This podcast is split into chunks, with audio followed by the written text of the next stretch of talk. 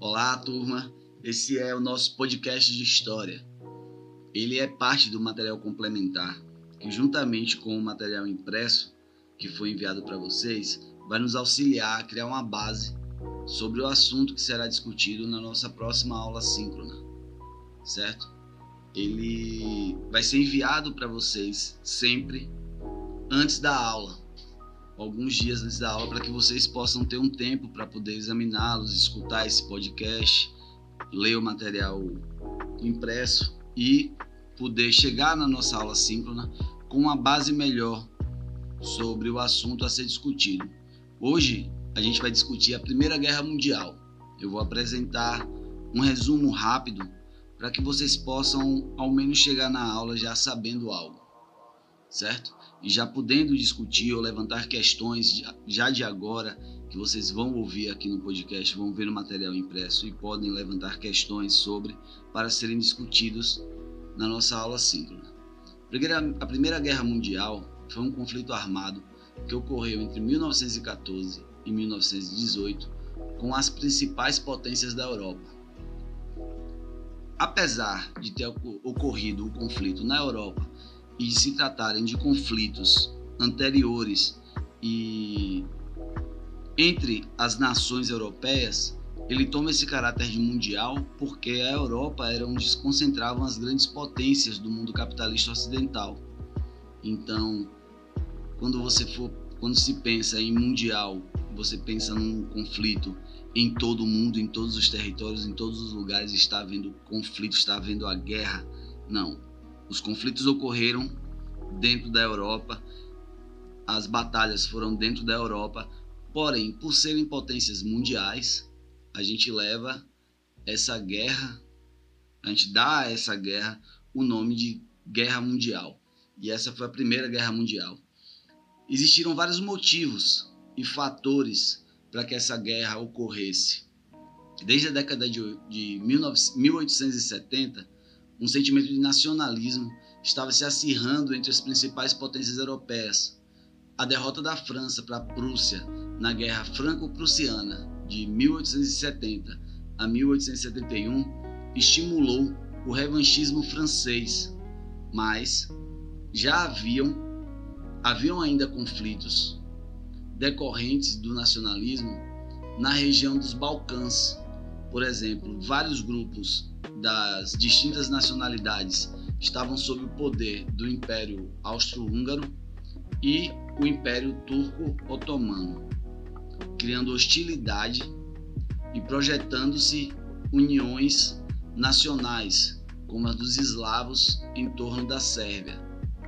O nacionalismo é um fator que a gente deve observar dentro desse contexto, porque num pós-guerra, após a Primeira Guerra Mundial, o que vai gerar lá na frente depois a Segunda Guerra Mundial, é ainda um sentimento de nacionalismo. É uma coisa que a gente deve observar muito, é onde quando o indivíduo coloca o, o Estado, nação, a nação dele sobre todos os outros indivíduos ou sobre toda todo e qualquer outra nação. É como um discurso, um discurso construído de minha nação acima de tudo, minha nação acima de todos. Sabe que esse é o, o discurso nacionalista. Esse é o sentimento que inicia a Primeira Guerra Mundial e é o sentimento que também vai fazer parte na Segunda Guerra Mundial, que a gente vai ver depois.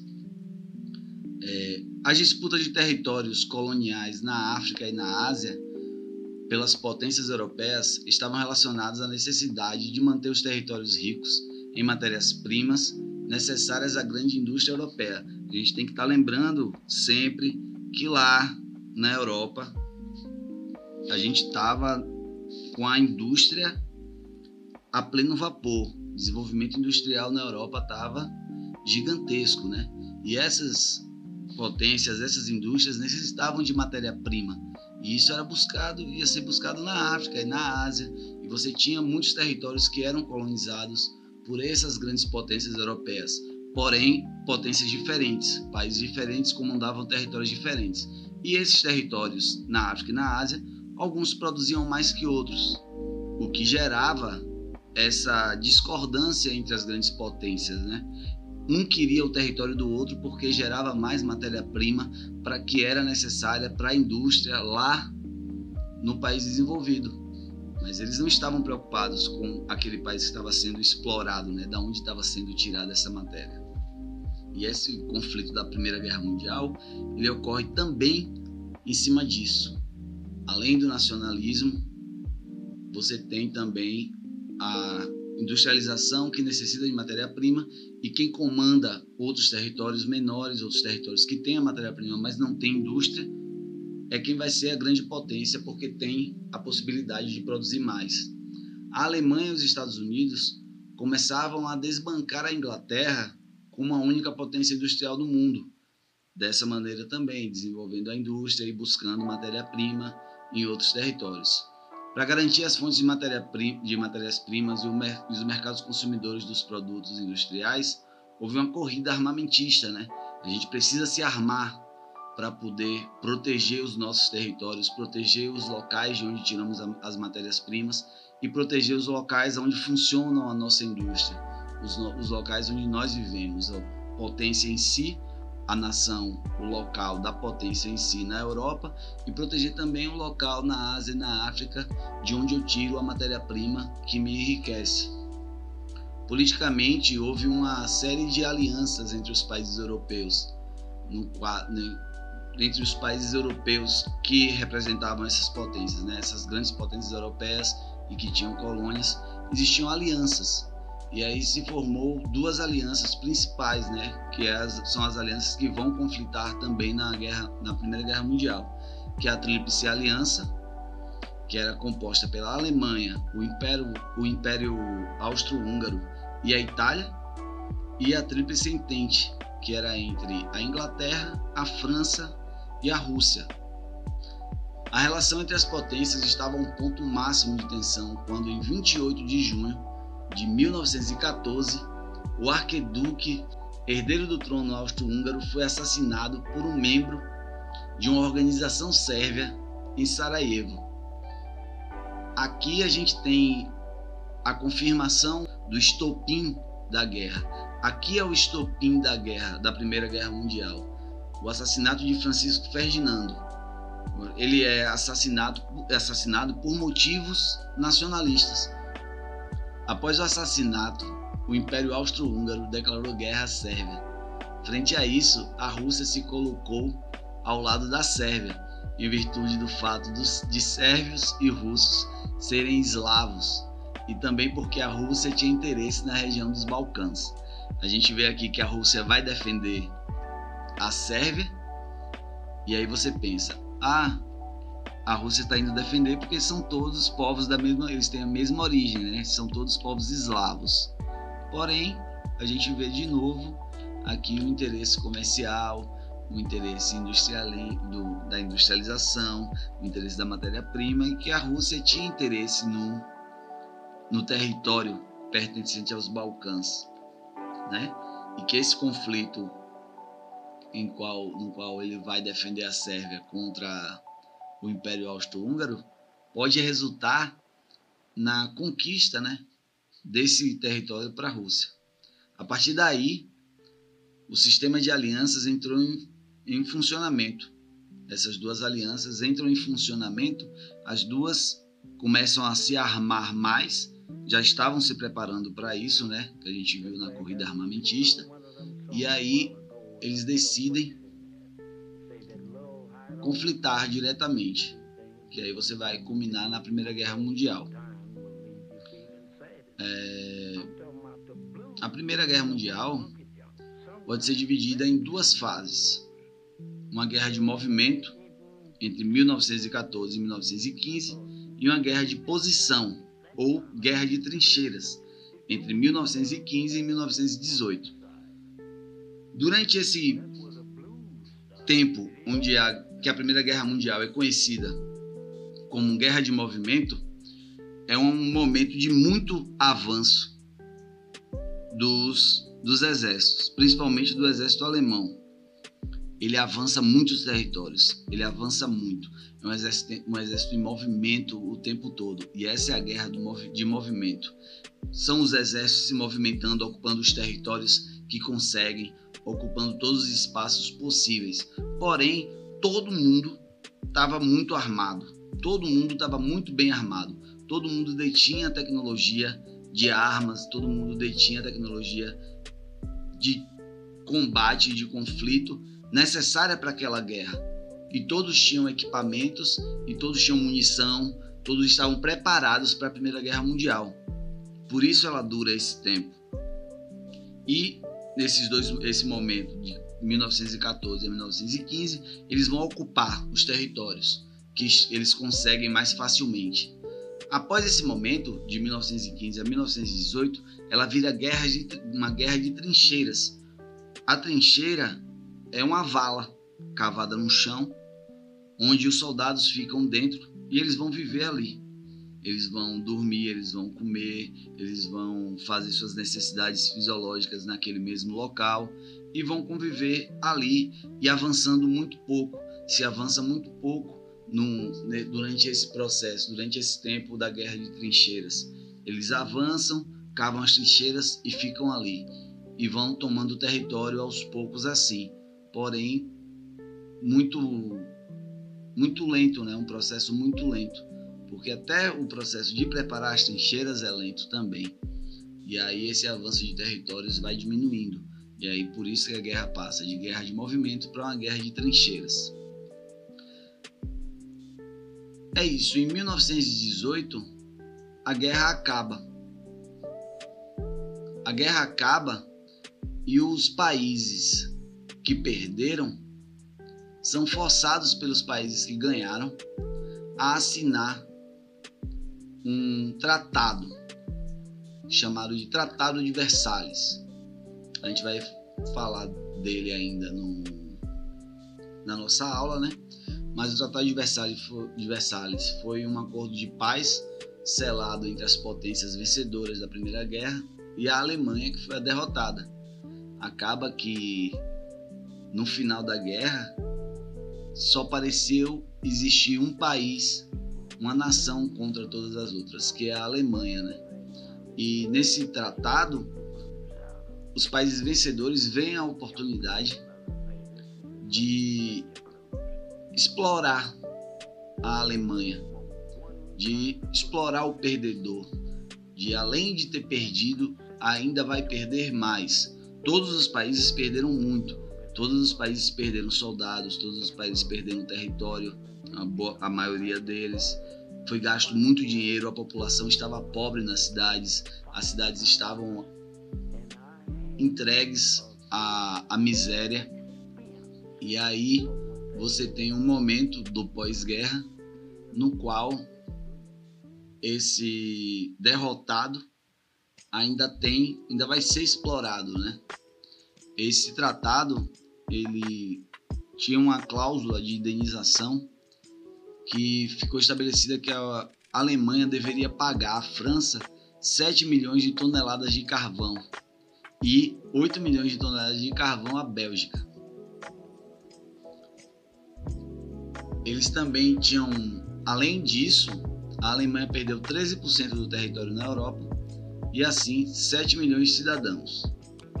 Foi determinado que a região da Alsácia-Lorena seria restituída à França. Esse território é um território que foi tomado né, da França na Guerra Franco-Prussiana, lá em 1800. Deixa eu relembrar aqui.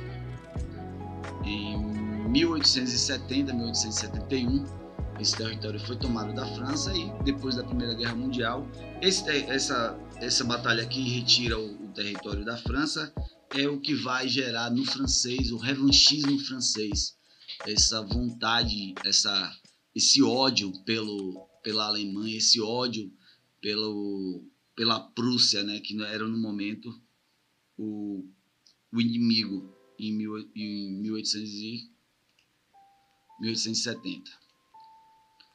É, esse território, esse território seria devolvido à França, além de outros territórios terem sido passariam ao nome da Dinamarca as regiões da Prússia algumas regiões da Prússia, né, é, seriam incorporadas pela Polônia.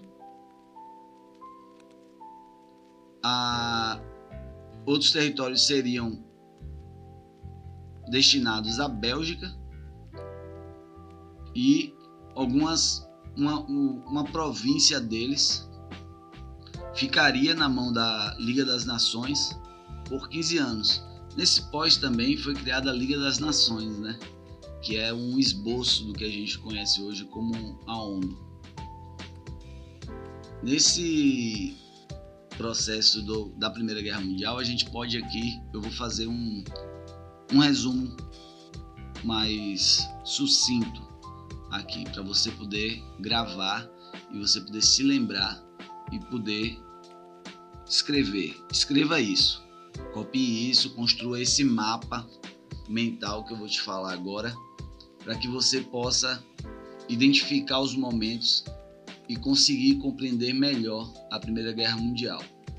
As causas. As causas da Primeira Guerra Mundial são o imperialismo, que é a disputa por colônias na África e na Ásia, o nacionalismo, que é o revanchismo francês, que começa lá na Guerra Franco-Prussiana, o pan-eslavismo, eslavismo, que é uma disputa entre a Sérvia e a Áustria-Hungria pelo controle da Bósnia, o desejo sérvio em formar uma grande Sérvia também, que existia essa ideia de que todo esse território, da, o território em torno da Sérvia fosse o Império Sérvio, uma grande nação, e os sérvios apoiados pela Rússia, né, que tinha interesse em territórios que estavam na mão do inimigo da Sérvia e não exatamente em apoiar a Sérvia.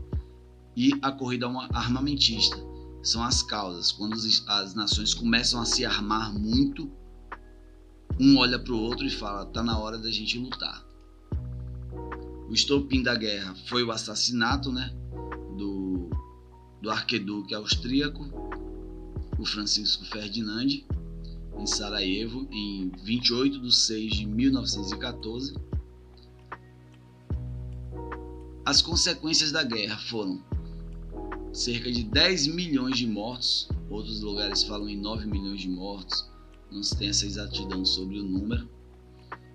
O fim da Belle Époque, que é a época das luzes na, na Europa, do desenvolvimento industrial, do desenvolvimento da cultura, do desenvolvimento intelectual, foi onde foi quando foi criada a fotografia, o avião e outras outras coisas que até hoje são pertinentes para as sociedades, né, para a sociedade capitalista em, em vários pontos, mas para toda a sociedade.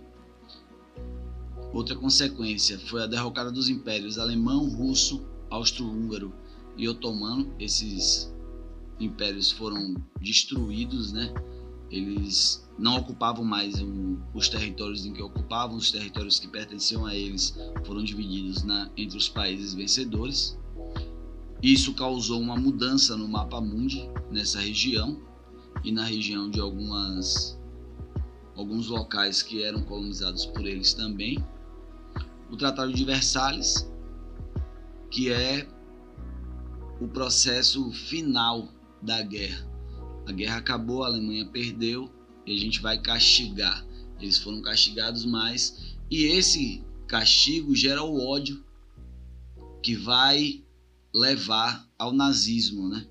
Que é aquilo que a gente estava falando do nacionalismo. Essa derrota e esse Tratado de Versalhes pós-derrota vai fazer com que o alemão se sinta humilhado por todas as outras grandes potências europeias e cresça nele um sentimento nacionalista, da Alemanha por cima de tudo, Alemanha acima de tudo, Alemanha acima de todos. E isso é o que vai desembocar vai fazer gerar o nazismo e assim o estopim da próxima guerra. Então a gente tem aqui um link geral de uma guerra, a Primeira Guerra e a Segunda Guerra Mundial, levados todos por esse nacionalismo.